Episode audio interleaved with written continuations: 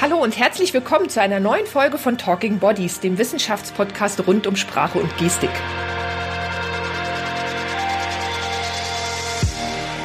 In der heutigen Folge nehmen wir euch mit in die Welt der Politik und tauschen uns über eine der bekanntesten Handkonfigurationen unserer Zeit aus, die Merkel-Raute.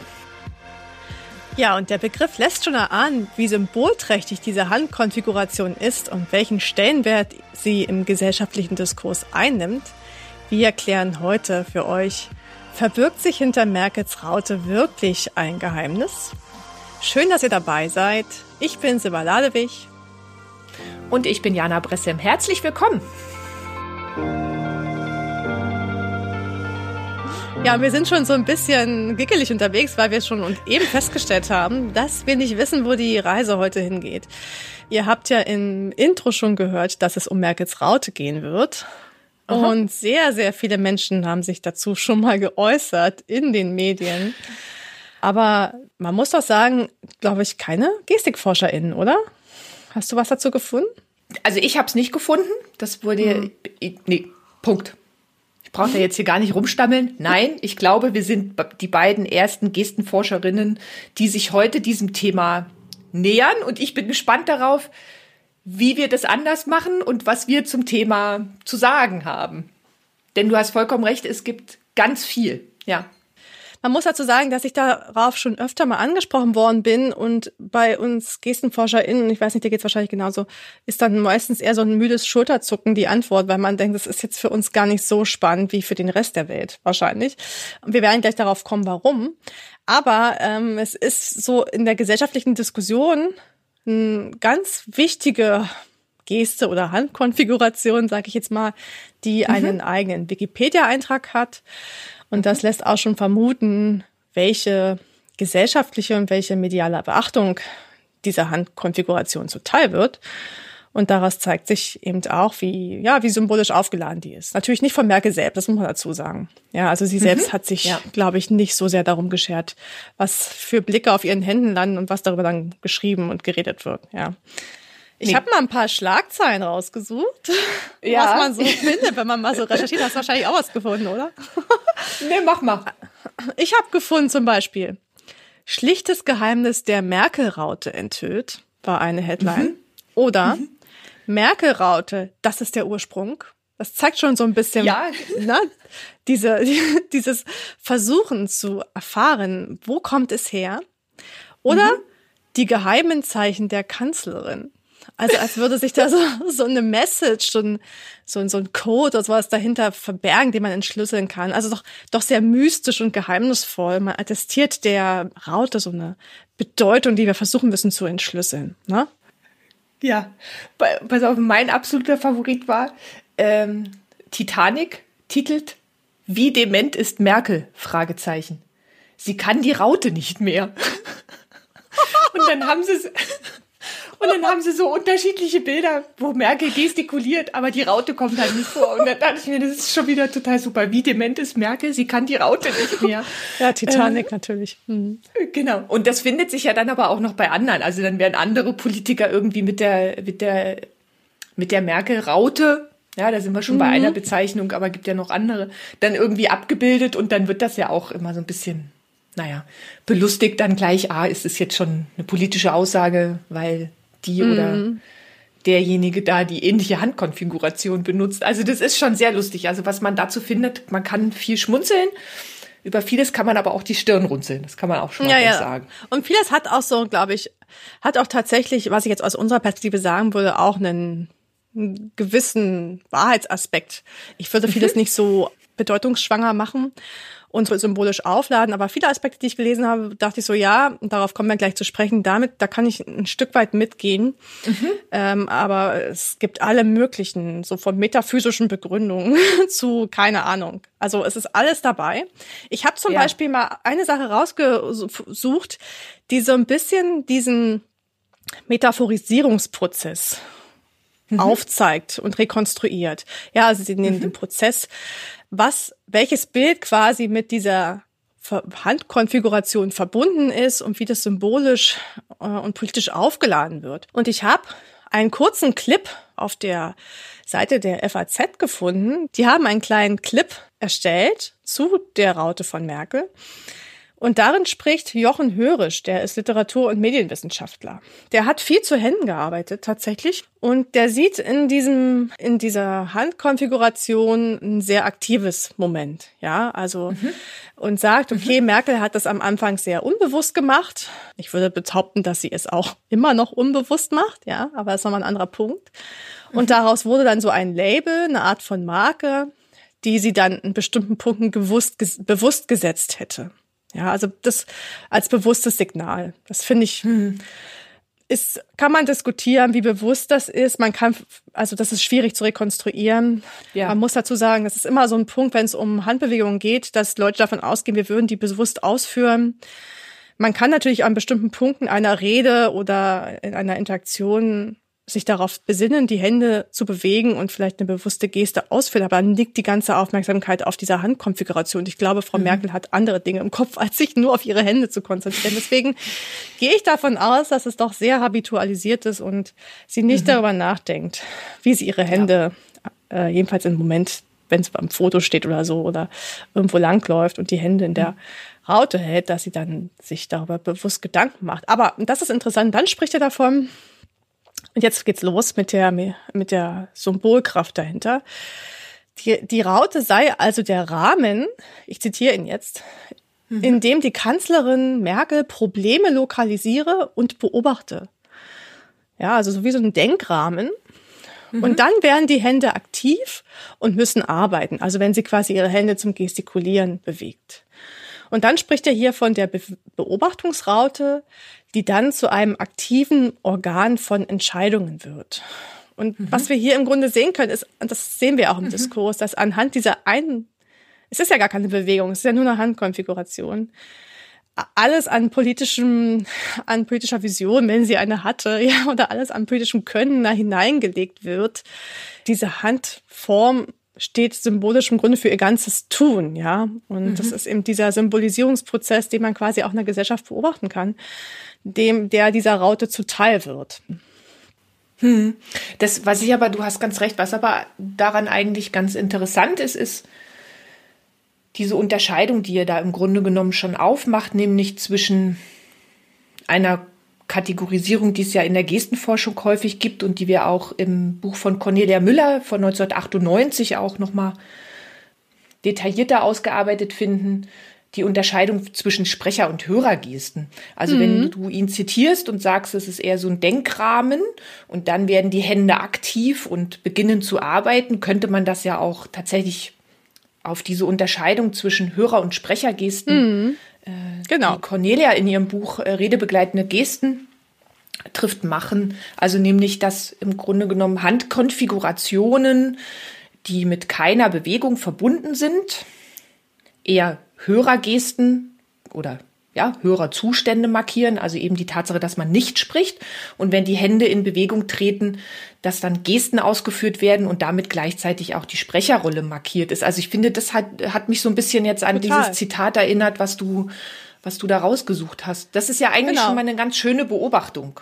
Genau, genau. Also das, das, das äh, gibt ja ganz viel auch in diesen Beschreibungen, dass es, das ist halt interessant, dass es etwas ist, was Ruhe ausdrückt, weil es ist ja keine Bewegung zu sehen. Mhm.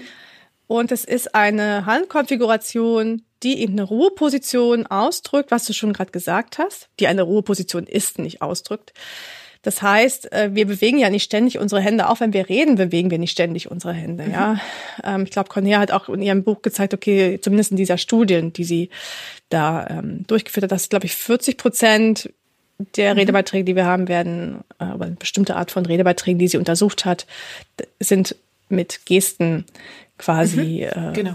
unterlegt ja. und äh, 60 Prozent eben nicht. Also auch während wir sprechen, benutzen wir nicht ständig die Hände. Ja, aber dennoch ist es auch ein ganz aktives Moment in der in der, auch in dieser Konfiguration zu finden. Also ganz, ganz, sie ist in gewisser Weise auch aktiv, weil sie sich eben unterscheidet von Ruhepositionen, die wir sonst finden, wenn mhm. wir uns äh, SprecherInnen anschauen. Also wir haben dazu ja selbst auch schon gearbeitet, wie man eben so eine Ruheposition ähm, beschreiben kann, definieren kann und so weiter und so mhm. fort. Also Ruheposition, können wir vielleicht mal kurz drauf eingehen, wenn du Lust ja, hast. Wir, denke ich. Mhm. Ähm, sind ja häufig Positionen, ja, da sind die Hände wie es in Ruhe, wie man eben schon gerade gehört hat. Und mhm. ähm, es ist nicht viel Muskelspannung zu verzeichnen. Natürlich sind mhm. die, gibt es eine Art Grundspannung, ne, den Tonus, der mhm. ist aktiv, ist ja klar. Aber äh, die Hände zeigen an sich wenig Spannung. Und sie sind oftmals nicht im aktiven Gestenraum zu finden. Also wir halten die nicht einfach irgendwie mitten in der Luft oder legen die auf den Kopf oder auf die Schulter, die Hände ab, ja. In mhm. der Regel vielleicht auf dem Tisch oder äh, im Schoß, Mhm. Ähm, das sind wir verschränken die Arme, das ist auch genau. eine sehr häufige Ruheposition, wie genau. ich sie genau. gerade eingenommen habe. Genau. und eben Bewegungslosigkeit in der Regel. Es gibt natürlich auch sowas wie Fidgeting, also so, mhm. Ähm, wie sagt man das auf Deutsch? Also so kleine repetitive Bewegungen. Genau. Äh, genau. genau. Wo man, man so mit so den Fingern streicht oder am Ring spielen. Ähm, genau. Auch Klamotten, dass man da so ein bisschen dran rumspielt. Das sind sogenannte Adaptoren. Genau. genau.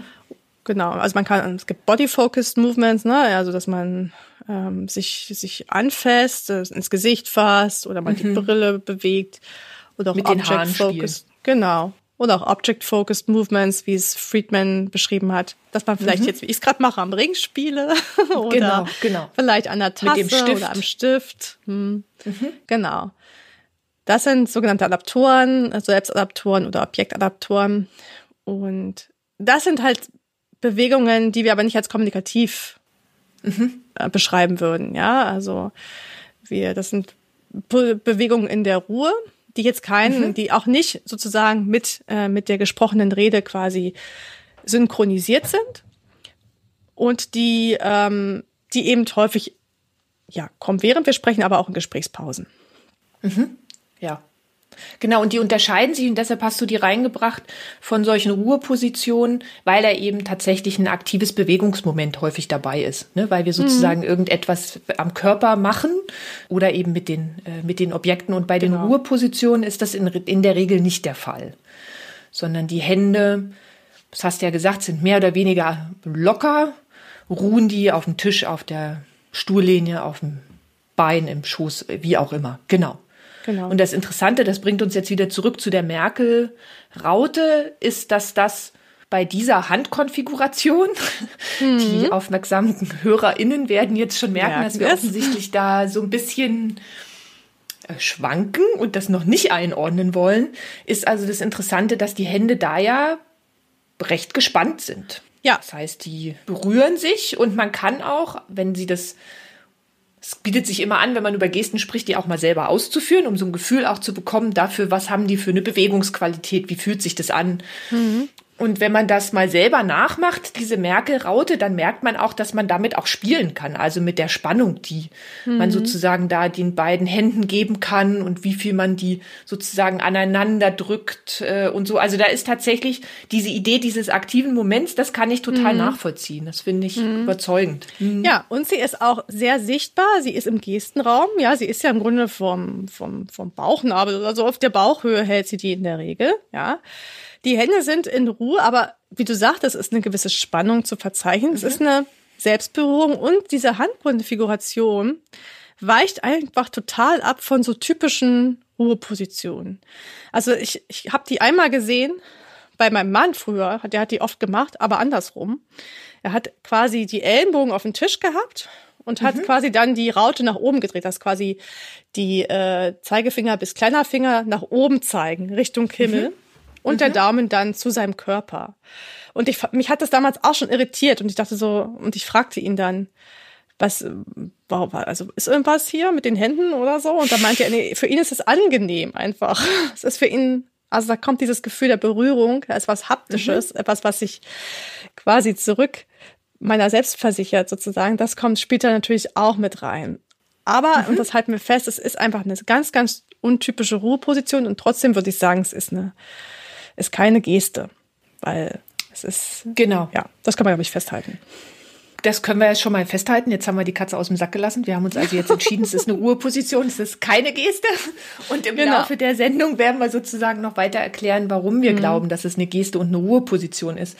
Aber um nochmal auf diese Idee äh, zurückzukommen, die du ja jetzt eben auch bei deinem Mann angesprochen hast, dass das ähm, dass das für ihn sich irgendwie gut anfühlt. Das ist ja das, was man auch den Adaptoren eben zuschreibt. Mm, genau. Ja, wir mm. sagen ja, die sind jetzt kommunikativ ähm, für uns jetzt nicht so interessant, weil die eben auch nicht mit der Rede verbunden sind. Aber das Interessante bei denen ist, ist das geht auch auf die Arbeiten von ähm, Friedman zurück aus den 70er Jahren, ist, dass der, dass die sozusagen so diese Adaptoren, also immer wenn wir uns selbst berühren, dass das so ein Moment ist, in dem wir uns jetzt tatsächlich im wahrsten Sinne des Wortes auch spüren und dass mhm. wir über dieses äh, Spüren und das Selbst anfassen, dass das so eine Form der Konzentration und Fokussierung ist.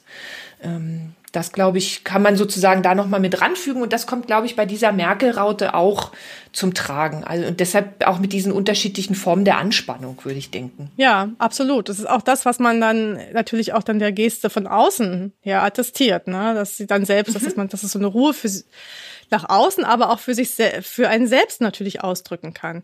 Und da sind wir im Bereich des Haptischen. Das finde ich ganz interessant. Ich habe da total viel jetzt zugelesen. Es mhm. gibt total interessante Forschung zu diesem haptischen, ja, sowohl aus der evolutionären Perspektive, also was bedeutet das für uns äh, in der Entwicklung des Menschen? Ja, körperliche Nähe ist immer sowas wie ein Beziehungskatalysator und ein soziales Bindemittel. Das haben wir ja auch im Grunde schon mal diskutiert, als wir über die ähm, über den Handschlag gesprochen haben. Mhm. Ja, also Berührung ist ganz wichtig, nicht nur sozusagen für das eigene Empfinden, aber auch äh, kann eine soziale Funktion natürlich einnehmen. Aber auch, ähm, dass es so ein, ja, du hast es gerade schon gesagt, im Grunde ist eine Berührung, man, man fühlt das selbst kurz, es ist relativ, es ist unbewusst, es passiert unbewusst, mhm. wir sind uns darüber nicht, ähm, nicht bewusst, dass wir die ausführen. Mhm. Und die passieren häufig, wenn so bestimmte emotionale Zustände oder Affekte auftreten oder das Arbeitsgedächtnis sehr stark vielleicht zu tun hat, dann berühren wir uns häufig mal kurz selbst. Und ich habe gelesen, mhm. dass wir uns am Tag, oder ich kann mal die Frage stellen, was denkst du, wie oft wir uns am Tag im Gesicht berühren? Kennst du die Antwort? Ich habe das schon mal irgendwo gelesen, weiß es aber nicht mehr ich weiß nicht mehr wie oft, aber ich meine mich daran zu erinnern, dass wir uns ungefähr alle 30 Sekunden mal im Gesicht mhm. anfassen. Ja, es sind tatsächlich äh, zwischen 400 und 800 Mal am Tag. Wahnsinn. Und wir nehmen von dieser Bewegung keine Notiz. Das kann sicherlich mhm. auch für andere Selbstberührungen gelten. Also außer natürlich, man kratzt sich irgendwo oder man nimmt irgendwie einen Fussel aus dem Haar, also oder aus dem Gesicht oder irgendwo. Das ist aber was anderes. Aber es ist unbewusst, wir nehmen davon keine Notiz. So eine Berührung dauert ungefähr, eine Bewegung dauert ungefähr 1,3 Sekunden. Und sie sind im Grunde damit eine der häufigsten Alltagshandlungen, die Menschen weltweit ausführen. ja, also das ja. können wir uns alle schon mal merken. Und auch mit diesem Bewusstseinszustand ist auch wichtig, wenn wir darüber sprechen. Und vielleicht noch kurz, Jana, bevor du äh, einsteigen willst, ich merke schon, du regst dich. ähm, man, man hat herausgefunden, dass diese Selbstberührung Auswirkungen auf die Hirnaktivität haben. Man hat das in mhm. verschiedenen Studien gemessen. Es gibt einen Wissenschaftler an der Uni Leipzig, der das Haptik-Forschungslabor dort leitet, nämlich das ist Professor Dr. Martin Grunwald. Und da habe ich mich mal, mal so ein bisschen ausgetobt auf der Seite. Es sind ganz interessante Sachen, die sie da machen. Und äh, sie haben unter anderem mit KollegInnen Messungen der Hirnaktivität durchgeführt, die eben passieren, während man sich selbst berührt.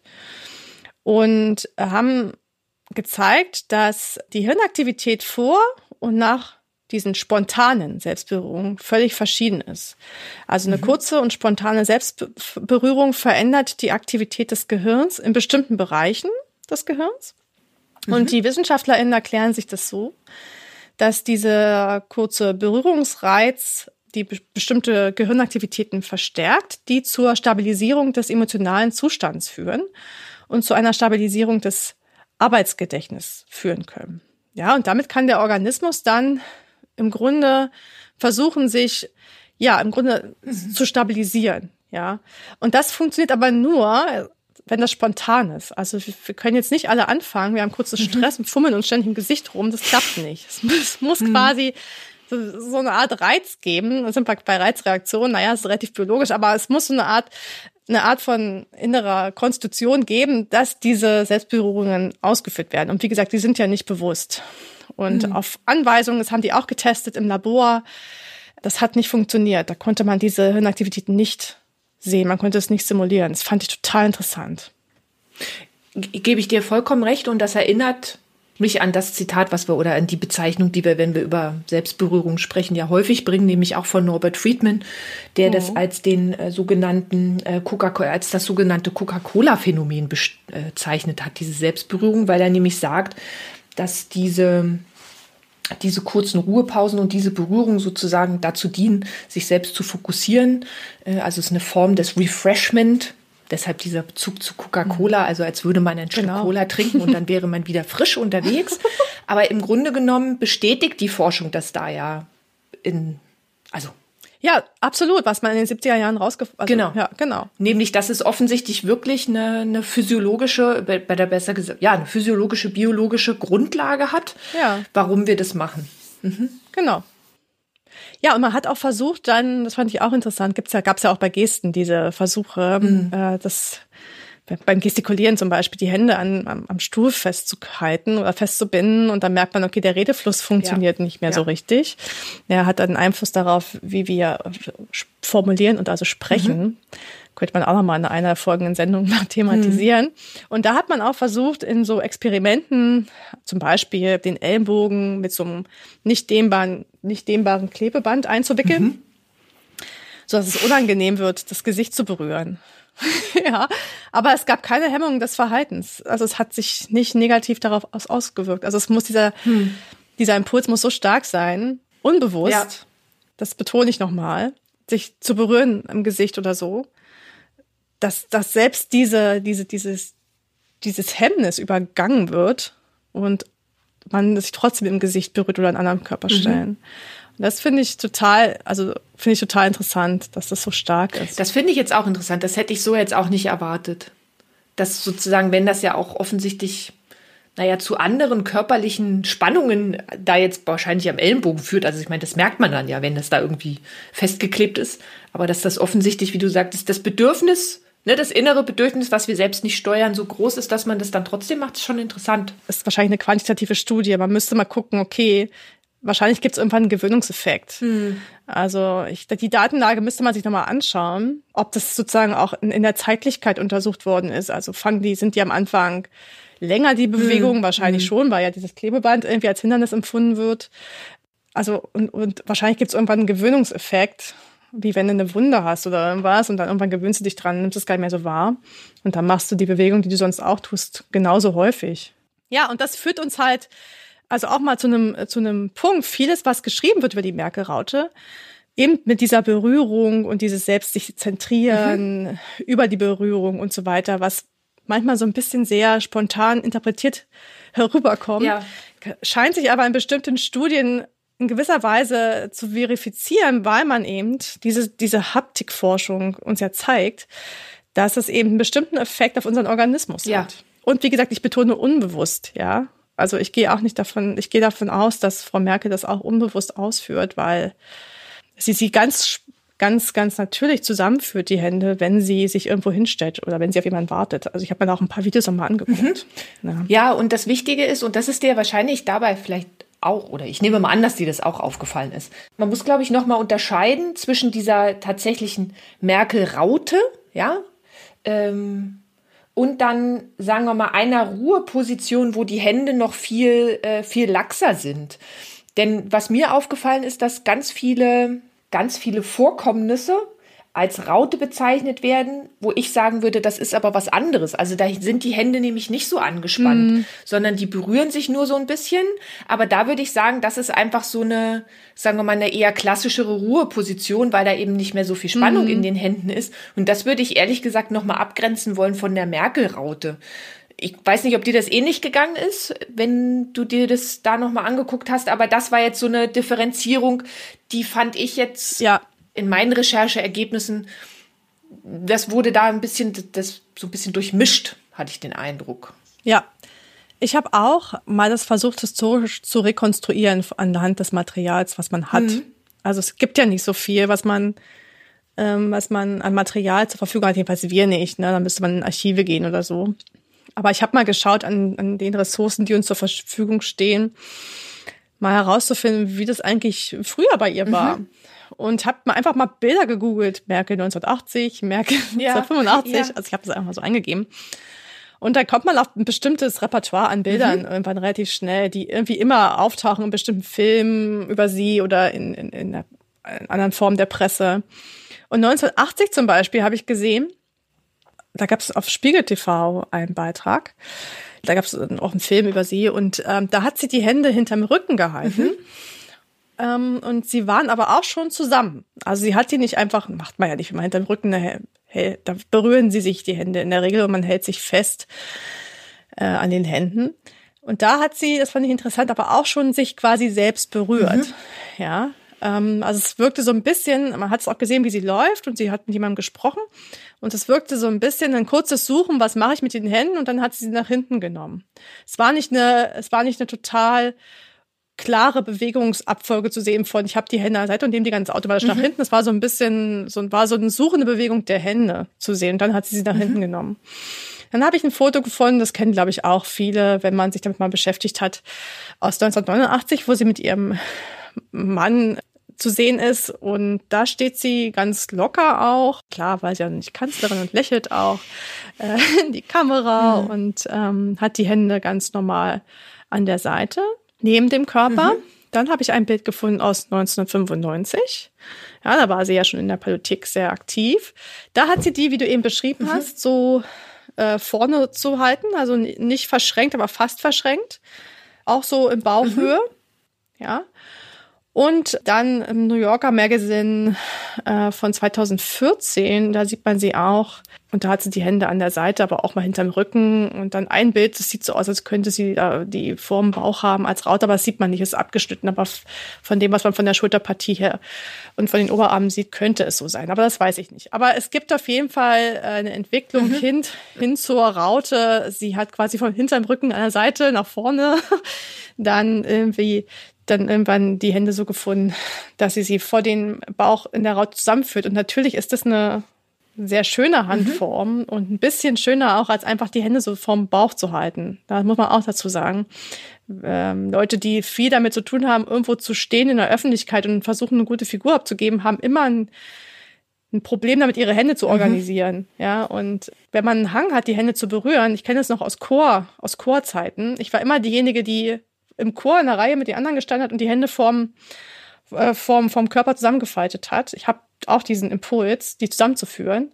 Und meine, die Chorleiterin oder so hat immer dann sofort irgendwie ein Zeichen gemacht, dass ich das nicht machen soll. Ja, also es kann auch sozusagen aktives Moment gewesen sein, das so zu finden. Und dann hat sich das einfach habitualisiert. Das würde ich mitgehen. Ich habe das jetzt, glaube ich, nicht so systematisch gemacht wie du, aber ich habe auch mal über die Zeit versucht, äh, mir das dann nochmal anzuschauen, mhm. als mir diese Unterscheidung da aufgefallen ist, als ich gesehen habe, naja, bei manchen wird da gesagt Maike Raute und das kam mir dann irgendwie ein bisschen anders vor. Also von daher würde ich deiner Kurzanalyse da durchaus zustimmen. Und da sind wir dann, vielleicht können wir das jetzt wenigstens nochmal ansprechen. Ja, es wird bestimmt ja auch einige HörerInnen geben, die jetzt wirklich was gerne wissen möchten. Wo kommt sie denn nun her, die Merkel-Raute? Wie ist denn nun der Ursprung der Merkel-Raute? Also dann gibt es die Geschichte und dann wurde das ihr von einer Fotografin nahegelegt, 1900 sowieso. Und die andere Geschichte spricht dann darüber, dass das ihre Schwester war, die ihr das vorgeschlagen hat. Und dann gibt es tatsächlich auch mal Belege, wo Angela Merkel darauf angesprochen wird, äh, direkt von Journalistinnen. Und ein Beleg, ähm, hm, wir verlinken das dann auch wieder in den Show Notes, ist äh, bei NTV zu finden. Merkel lüftet Geheimnis der Raute. Ja. Und da sagt sie dann auf die Frage, also antwortet sie, es war immer die Frage, wohin mit den Armen und daraus ist das entstanden. Zitat Ende. Und ich glaube, genau. das ist auch wirklich hm. das, was man dazu sagen kann. Also ich glaube, das ist wirklich der Ursprung. Es geht darum, was mache ich mit den Händen, wenn ich irgendwo stehe und Leute gucken mich an. Genau. Das habe ich tatsächlich auch gefunden. Es gibt, mhm. es gibt mehrere, ja, es gibt mehrere Belege dafür, tatsächlich äh, aus, aus ähm, wie du eben sagtest, Interviews. Das habe ich auch gefunden in dem Dokumentarfilm Lauf der Zeit. Da hat sie es auch gesagt. Äh, äh, ich wusste nicht, wohin mit den Händen dann haben die Hände so zueinander mhm. gefunden, daraus entwickelte sich ein Markenzeichen. Ja, und das Markenzeichen, das hat ja nicht sie entwickelt selbst, das haben ja andere gemacht. Ja, das ist ja das, das, das ist ja das Interessante an dieser Handkonfiguration, ja. was da alles hineininterpretiert wurde. Und man hat gesehen an bestimmten Punkten, ähm, zum Beispiel bei dieser Bankenkrise damals, da ist mir das sehr aufgefallen, dass man sehr oft diese Raute als etwas genommen hat, als ein Symbol für ja. den sprichwörtlichen Fels in der Brandung, ja. Es waren sehr turbulente politische Zeiten, äh, bezogen auf die Finanzsituation und so. Und ähm, die Standhaftigkeit von Frau Merkel wurde quasi mit dieser Geste im Fall, äh, hm. jetzt habe ich Geste gesagt tatsächlich. Siehst du, wenn es um Bedeutung geht, kommt der Begriff Geste plötzlich hoch. wurde mit dieser Handkonfiguration so stark in Verbindung gebracht, weil es eben so diese Ruhe ist ja, weil die, die, die Hände sind ja in Ruhe und dann auch diese Ruhe symbolisiert, die man braucht in, in diesen turbulenten Zeiten, eben Politik zu machen und das Schiff quasi nach, mhm. nach Hause zu führen, ja, oder in den sicheren Hafen. Und ähm, das, das fand ich total äh, interessant. Da, hat, da ist es mir, glaube ich, das erste Mal mhm. so richtig aufgefallen. Oder jedenfalls in der Retrospektive, das weiß ich sonst nicht, aber das, das kann ich jetzt nicht sonst mhm. nicht, mhm. habe jetzt keine Fakten im Kopf, wo mir die sonst irgendwie aufgefallen ist. Aber da erschien es mir so in der Retrospektive so, als würde das sozusagen mhm. die Symbolhaftigkeit Ja, und ich glaube, das, das stimmt. Aber ich glaube, das ist auch das man aber der Grund, warum das dann ja auch tatsächlich von der CDU auf Wahlplakaten dann bei der Bundestagswahl ja wirklich auch als einziges Bild mhm. im Grunde genommen dann häufig benutzt wurde. Also das ist so eine Marke und diese Symbolkraft, die du damit jetzt herausgearbeitet hast, ich finde, die steckt da auf, die steckt da drin. Da würde ich, würde ich mitgehen. Mhm. Ja, von außen, nicht für sie selbst. Ne? Man genau. muss halt immer überlegen, ja, man muss halt immer überlegen, in diesen Berichten und, und keine Ahnung, Interpretationen der Geste, ja. muss man halt immer gucken, okay, welche Perspektive nehme ich jetzt hier ein? Untersuche ich jetzt das, was Frau Merkel aktiv oder nicht aktiv tut, aus ihrer ProduzentInnenperspektive, ja? Oder aus der Person, die es quasi sieht und ihr zuschaut. Ja. Und ähm, das sind zwei völlig unterschiedliche Sachen. Und quasi, wenn wir über die Selbstberührungsaspekte gesprochen haben, dann sind wir eher auf der Produzentinnenseite. Der Begriff ist schwierig. Ich weiß, es ist so sehr psychologisch äh, motiviert, aber sie als Person, die agiert. Mhm, genau, wir versuchen zu verstehen, was die Gründe für die Ausführung sein könnten. Genau. Und wenn wir die Perspektive umdrehen, dann kommt eben das dabei raus, diese ganze Symbolkraft, die da vermeintlich dahinter liegt mhm. und die dann eben quasi diese Marke etabliert hat. Was wir ja sonst dann eher in so ja. anderen Kulturen wie so Musikkultur finden oder so beim Hip-Hop oder so, ja.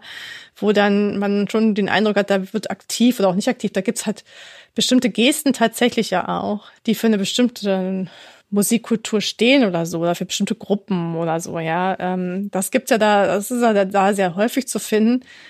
In, äh, in der Politik in mhm. manchen mhm. Stellen der Geschichte natürlich auch, aber das ist jetzt natürlich mit bei Merkel ein relativ auffällige. Ja, und ich glaube, da kommen dann auch so Bezeichnungen her wie Raute der Macht. Das ist eben genau das, was wir von außen an diese Handkonfiguration mhm. herantragen. Übrigens, eine andere Bezeichnung wäre das Merkel-Dach, habe ich auch noch gefunden. Aha, okay. Ja, weil sie es manchmal mhm. auch umgedreht hat. Es ist ja nicht immer, dass es nach unten geht, die, ähm, die Finger. Manchmal hat sie sie nämlich auch Richtig, so ein bisschen mehr genau. zu sich und nach, dann zeigen die nach vorne. Ja. Und wenn man dann da noch mal so ein bisschen recherchiert, also da gibt's dann auch wirklich viel Symbolkraft, die in diese, in diese Konfiguration hereingelesen wird. Also das Merkel-Dach als Symbol für Brücken und Nachbarschaft. Und was du vorhin mit dem Schiff ähm, meintest, da muss ich jetzt dann auch noch wirklich dieses Zitat, was man auch auf Wikipedia nochmal nachlesen kann, von Sammy Molcho bringen. Weiß nicht, ob du das auch gelesen hast. Und zwar schreibt er. Ach, mit der Pyramide. Äh, diese nach vorne gesenkte mhm. Pyramide wirkt wie ein Keil, wie der Bug eines Eisbrechers. Die nach vorne gerichtete Spitze weist ab und alle entgegenkommenden Angriffe oder Einwürfe werden vom Körper abgeleitet. Bundeskanzlerin Merkel ist nicht aufgeschlossen für Kritik oder andere Meinungen, sondern sie geht ihren Weg vorwärts. Und das, glaube ich, fasst sehr gut zusammen, wie wir mit dieser Merkel-Raute im Gespräch über die Funktion und über die Bedeutung und die Rolle dieser, dieser Handkonfiguration, die sie übernimmt, nicht umgehen mhm. möchten.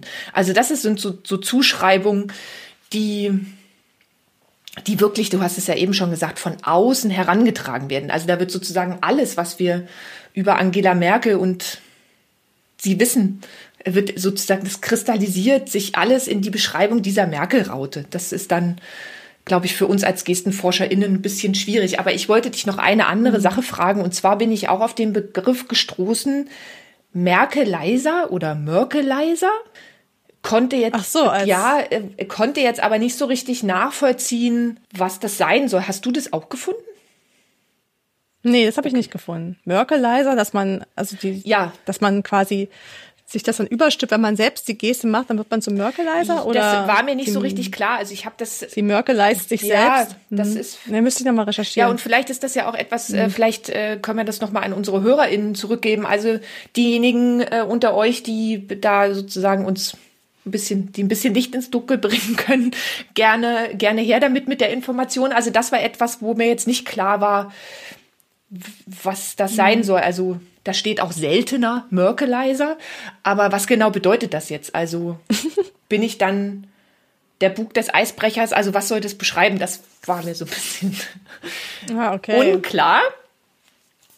Man, man sieht ja an den, an den unterschiedlichen Bedeutungszuschreiben und auch Bedeutungszuschreibungen und Perspektiven, die auf die Merkel-Raute eingenommen werden, im Grunde genommen ja einen ganz basalen Prozess, nämlich dass wir als Menschen Zeichen jeglicher mhm. Art versuchen Bedeutungen zuzuschreiben und versuchen die Bedeutung zu rekonstruieren.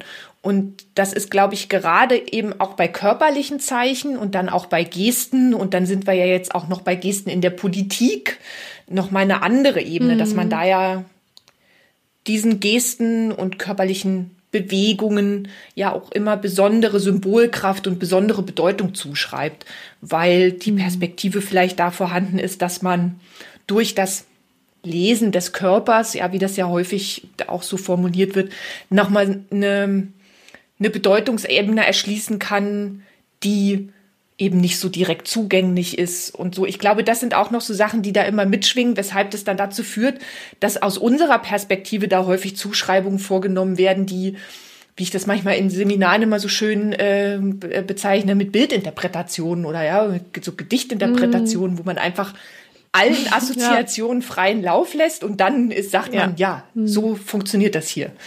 Und das ist, glaube ich, so ein bisschen, bisschen das Problem, was wir dabei sehen eben weil das auch ja ein Zeichen ist, was ja auch so populär ist. Ich meine, das kennt ja auch wirklich jeder, ist ja international auch bekannt, weil es eben, wie du meintest, ja das Markenzeichen für Angela Merkel ist. Und dann finden sich da einfach sehr viele unterschiedliche Ideen. Ja, und sie sticht ja damit auch immer heraus. Also nicht nur, dass sie eine Frau ist, wenn du immer diese Fotos siehst von den ganzen PolitikerInnen, da ist sie ja dann meistens ja. häufig auch zentriert in der Mitte zu sehen und sie, ah, es gibt ja auch eine Frau und dann auch, auch diese mhm. Handkonfiguration, die sich auch noch abhebt von diesen äh, normalen Stehen, wo die Hände an der Seite runterhängen. Also sie, man, es, ist, es hat natürlich auch den Effekt, dass es die Aufmerksamkeit auf sie zieht, was sicherlich auch ein Stück weit positiv ist, wenn man sich behaupten muss in dieser äh, Politikwelt und ja, aber für uns als Gestikforscherin mhm. ist es per se eine Ruheposition und hat jetzt nicht immer diesen, diesen gewünschten Effekt, den andere da rein interpretieren aus unserer Perspektive. Ne? Also für uns hat diese ganze Symbolkraft dahinter, da würden wir wahrscheinlich nicht mit allem mitgehen, mit manchen Dingen schon. Mhm. Ja. Und dann finde ich, sollten wir jetzt aber auch noch mal ganz kurz Bezug nehmen. Es gibt natürlich auch Gesten, die der Form der Merkel-Raute ähneln. Und ich finde, das sollte man jetzt nochmal, also die Merkel-Raute steht, mhm. deshalb wird ja häufig von Diamant oder so gesprochen, weil das eben so eine, so eine Form hat. Und ja, es ja, gibt genau. mhm. jetzt für hörende Sprecher gibt es in äh, Südamerika tatsächlich eine, äh, eine Geste, in der die Hände eben also nicht die Hände, sondern die beiden Zeigefinger und der Daumen, die bilden dann so, ein, so eine Diamantenform im Grunde genommen äh, was man eben auf den ersten Blick sieht, es der, der Merkel-Raute vielleicht zum Verwechseln ähnlich. Aber wenn man genauer hinschaut, sieht man eben, dass es nicht alle Finger sind, die da miteinander verbunden sind. Und das ist in ähm, mehreren Ländern Südamerikas das Zeichen für Prostituierte. Also eine Gebärde, eine Geste, Entschuldigung, nicht eine Gebärde, eine Geste, eine emblematische Geste für Prostituierte, weil das das äh, weibliche Geschlechtsteil von der Form her nachbilden soll. Aber diese Idee von Weiblichkeit auch, genau. ne, weil das ähm, so nach schematisch im Grunde kann man das ja, auch als und in äh, mehreren so? Gebärdensprachen ne? ist das tatsächlich auch die Gebärde für Vagina. Also das heißt, das, das halten wir fest, mhm, das eine ähnliche Form. Mhm. Ja, und es ist nicht die gleiche Form. Es ist nicht die Merkel-Raute, sondern es ist eine ja. ähnliche Form, mit der man etwas wie eine mhm. Diamantenform abbilden kann, in dem beide Zeigefinger und die Daumen und der Rest der Finger berühren sich nicht diese Form nachbilden. Das kann eben in Gebärdensprachen mhm. ähm, als Zeichen für Vagina verwendet werden oder als emblematische Geste bei Hörenden in äh, Südamerika, zum Beispiel mhm. in Kolumbien, als Geste für Prostituierte zählen. Also das nur mal so als, als Anmerkung und vielleicht auch nochmal als Hinweis darauf, dass man, wir haben es ja vorhin schon mal angesprochen, immer noch mal genauer hingucken sollte, ob denn immer alles die Merkel-Raute, das Dach und so ist. Genau. Ja, ja. Absolut.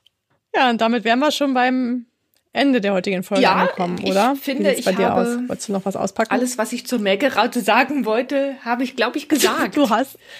ich finde, nee, eine Sache muss ich noch, eine Sache muss ich noch ergänzen. Ich muss gestehen, ich finde es schon sehr spannend, auch aus Gestenperspektive, dass eine, dass so eine Handkonfiguration zu so einer, zu so einem Markenzeichen werden kann. Und das finde ich schon auch so aus wissenschaftlicher und aus semiotischer Perspektive finde ich das wahnsinnig spannend, dass das so weit gehen kann, dass das, dass das sozusagen so jetzt mit Angela Merkel verwoben ist, dass sich das, sobald wir das sehen, brennt, denkt man sofort an, an Angela Merkel. Das finde ich schon spannend.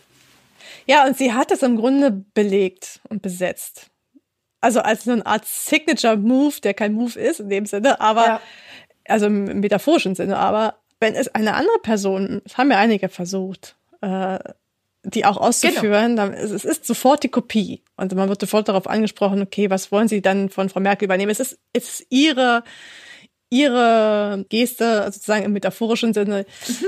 die sie für sich gefunden hat und die ihr ihr Label ist. Und das kann man nicht jetzt einfach auf andere projizieren. Sie wird immer damit verbunden sein. Vielleicht, ich weiß nicht, in 300 Jahren oder was, wenn wir dann noch leben oder was später, ein bisschen früher vielleicht, dann vielleicht nicht mehr. Da muss man das aus den Geschichtsbüchern herzaubern, wo die herkommt. Aber jetzt in unserer Generation und in den folgenden ist es halt mit ihr immer noch total stark verbunden und es wird immer ihre ja.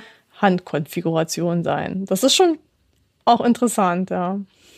Ja, dann sind wir ja. jetzt am Ende der Sendung angelangt und ich bin bin ein bisschen gespannt darauf, nicht ein bisschen. Ich bin ja immer gespannt darauf, was du heute für einen Song mitgebracht hast, Silva. Ja, also es ist immer der Moment, der total spannend ist für uns beide. Mal zu fragen, hast du schon deinen Song? genau. Also ich war sehr spät. Ich habe ihn erst heute vor der Sendung gefunden. Ich hatte ihn, glaube ich, binnen zwei Minuten. Ich war super Echt? fix. Ja. Okay. Manchmal, manchmal ist das so. Ja. Soll ich anfangen? Ja, mach mal. Okay. Also ich habe tatsächlich, und das heißt, es schließt schön an an diese Diamantenkonfiguration, mhm. die du gerade noch gezeigt mhm. hast. Und ich freue mich so, dass ich diesen Song einfach jetzt anspielen kann, weil es einer, einer meiner Lieblingsbands ist, die einen Song im Jahr 2013 publik gemacht hat, den, der damals rauf und runter lief. Und zwar ist es der Song Diamonds von The Boxer mhm. Rebellion. Mhm. Und ich spiele es mal an, den kennen glaube ich alle. I'm no good next to diamonds When I'm too close to start to fade Are you angry with me now? Are you angry cause I'm to blame? I'm no good next to diamonds When I'm too close to start to fade Are you angry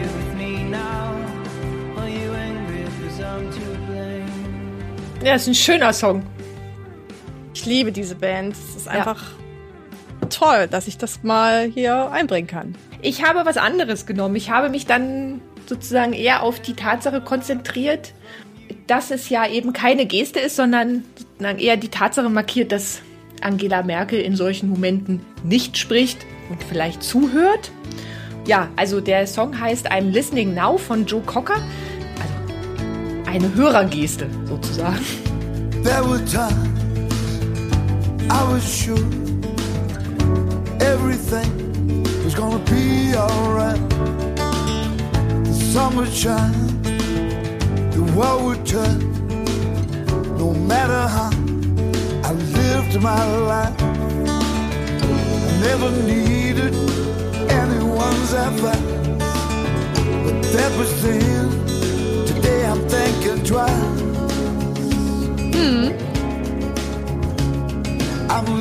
Now. Ja, also Listening Now, vielleicht ein bisschen im übertragenen Sinne. Sehr schön. Ja, finde ich auch.